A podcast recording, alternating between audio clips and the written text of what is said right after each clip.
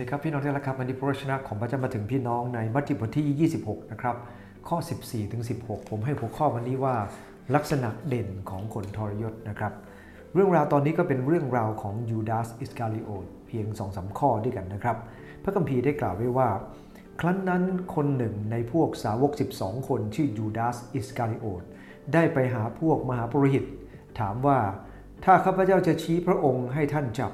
ท่านทั้งหลายจะให้ข้าพเจ้าเท่าไหร่ ฝ่ายเขาก็ให้เงินยูดาส 30 เหรียญเงิน ตั้งแต่นั้นมายูดาสคอยหาช่องที่จะชี้พระองค์ให้แก่เขา ในพระคัมภีร์ตัวนี้ได้พูดถึงลักษณะที่เด่นๆของคนที่ทรยศเนี่ยไว้ 3 เรื่องด้วยกัน อันที่หนึ่งก็คือเขาให้ความสำคัญกับสิ่งที่เคยทำมาดีๆ ทั้งหลายนะครับความดีนั้นน้อยเกินไป พระคัมภีร์ได้ใช้คำว่าคนหนึ่งใน 12 คน คนทรยศเป็นคนหนึ่งใน 12 คน มันแม้จะมีจำนวนไม่มากนะครับ แต่ก็ไปทำเรื่องราวที่ใหญ่โตขึ้นมาได้ ยูดาสไม่ได้สนใจว่าเขาได้รับเกียรติจากพระเจ้า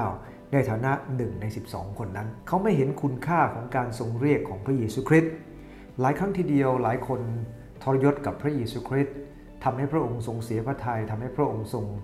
เจ็บพระทัยเนี่ยนะครับ เนื่องจากว่าเขาไม่ได้สนใจว่าเขาคือสิทธิ์ของพระเยซูคริสต์ พระคัมภีร์ได้บันทึกบอกว่าเขาไปหาพวกมหาปรหิต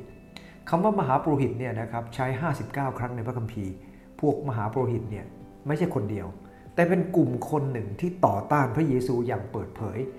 และมีคนที่รวมตัวกัน ซึ่งสาวกเองรู้ดี และเขาได้ไปหาคนกลุ่มนี้นะครับ คนเหล่านี้ไม่ได้ต่างจากยูดาสเพราะพวกเขาเห็นอัศจรรย์ที่พระเยซูทำ อัศจรรย์ที่พระองค์ทรงรักษาคนเจ็บไข้ได้ป่วยต่างๆ คนที่พระองค์ได้ทรงให้เป็นขึ้นมาจากความตาย พวกเขาเห็นอัศจรรย์จากพระเยซูคริสต์เจ้า เช่นเดียวกับยูดาสเขายังฟังคำสอนจากพระเยซูคริสต์เจ้ามากมาย ไม่ว่าจะเป็นในพระวิหารหรือนอกพระวิหาร พวกเขาได้ยินสิ่งที่พระเยซูทรงสอน พวกเขาเห็นหมายสำคัญที่พระองค์ทรงกระทำรู้เรื่องราวนะครับ แต่ว่าเขาแตกต่างจากยูดาสตรงที่ว่ายูดาสเคยออกไปทำการอัศจรรย์ด้วย เพราะพระเยซูทรงใช้สาวกออกไปนะครับเป็นคู่เป็นคู่ และยูดาสก็ออกไปคู่กับใครพระคัมภีร์ก็ไม่ได้บอก แต่ยูดาสก็ออกไปและไปทำอัศจรรย์ร่วมกับคนอื่น เปโตรทั้งใกล้ชิดพระเยซูคริสต์ทั้งได้ยินคำสอน และก็ได้มีโอกาสจะทำงานในภาคปฏิบัติ แต่ว่าสิ่งเหล่านี้มีความสำคัญกับเขาน้อยเกินไป อันที่สองเขาเห็นประโยชน์มากเกินไป ประโยชน์ส่วนตัวที่เขาได้รับมากเกินไป วันนี้เนี่ยนะครับคนที่จะทรยศจะเห็นผลประโยชน์ครับ โดยไม่ได้สนใจว่าพระเยซูจะเสียพระทัยขนาดไหน แต่เห็นผลประโยชน์อะไรก็ได้ที่จะได้มาไม่ว่าจะเป็นเกียรติยศชื่อเสียงเงินทอง แต่ส่วนตอนนี้ครับยูดาสต้องการเงิน และกล้าพูดนะครับ คนเหล่านี้กล้ามีความกล้ามาก กล้าบอกว่าท่านจะให้ผมเท่าไหร่ ถ้าผมหาช่องทางจับพระเยซู จิตสำนึกของเขาแย่มากครับ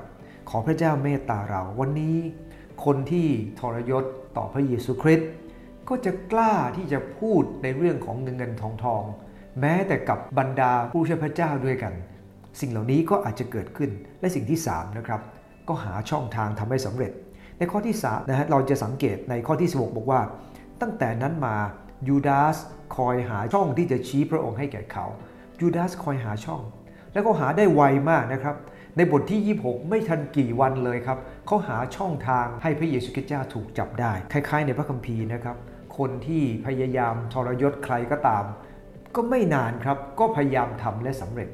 นะครับไม่ว่าคนที่เคยทรยศดาวิดนะครับอับซาโลมนะฮะทรยศต่อพ่อตัวเอง สุดท้ายก็ทำจนสำเร็จหาช่องทางจนได้ วันนี้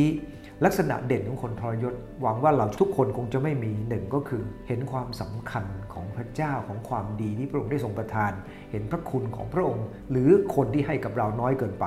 2. เห็นแก่ผลประโยชน์ของตัวเองมากเกินไปนะครับทำให้แม้แต่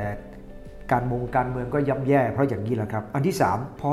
เห็นส่วนนี้ก็หาช่องทางทำให้สำเร็จ ขอพระเจ้าเมตตาเราที่จะไม่ใช่เป็นคนทรยศแบบนั้นได้พรครับ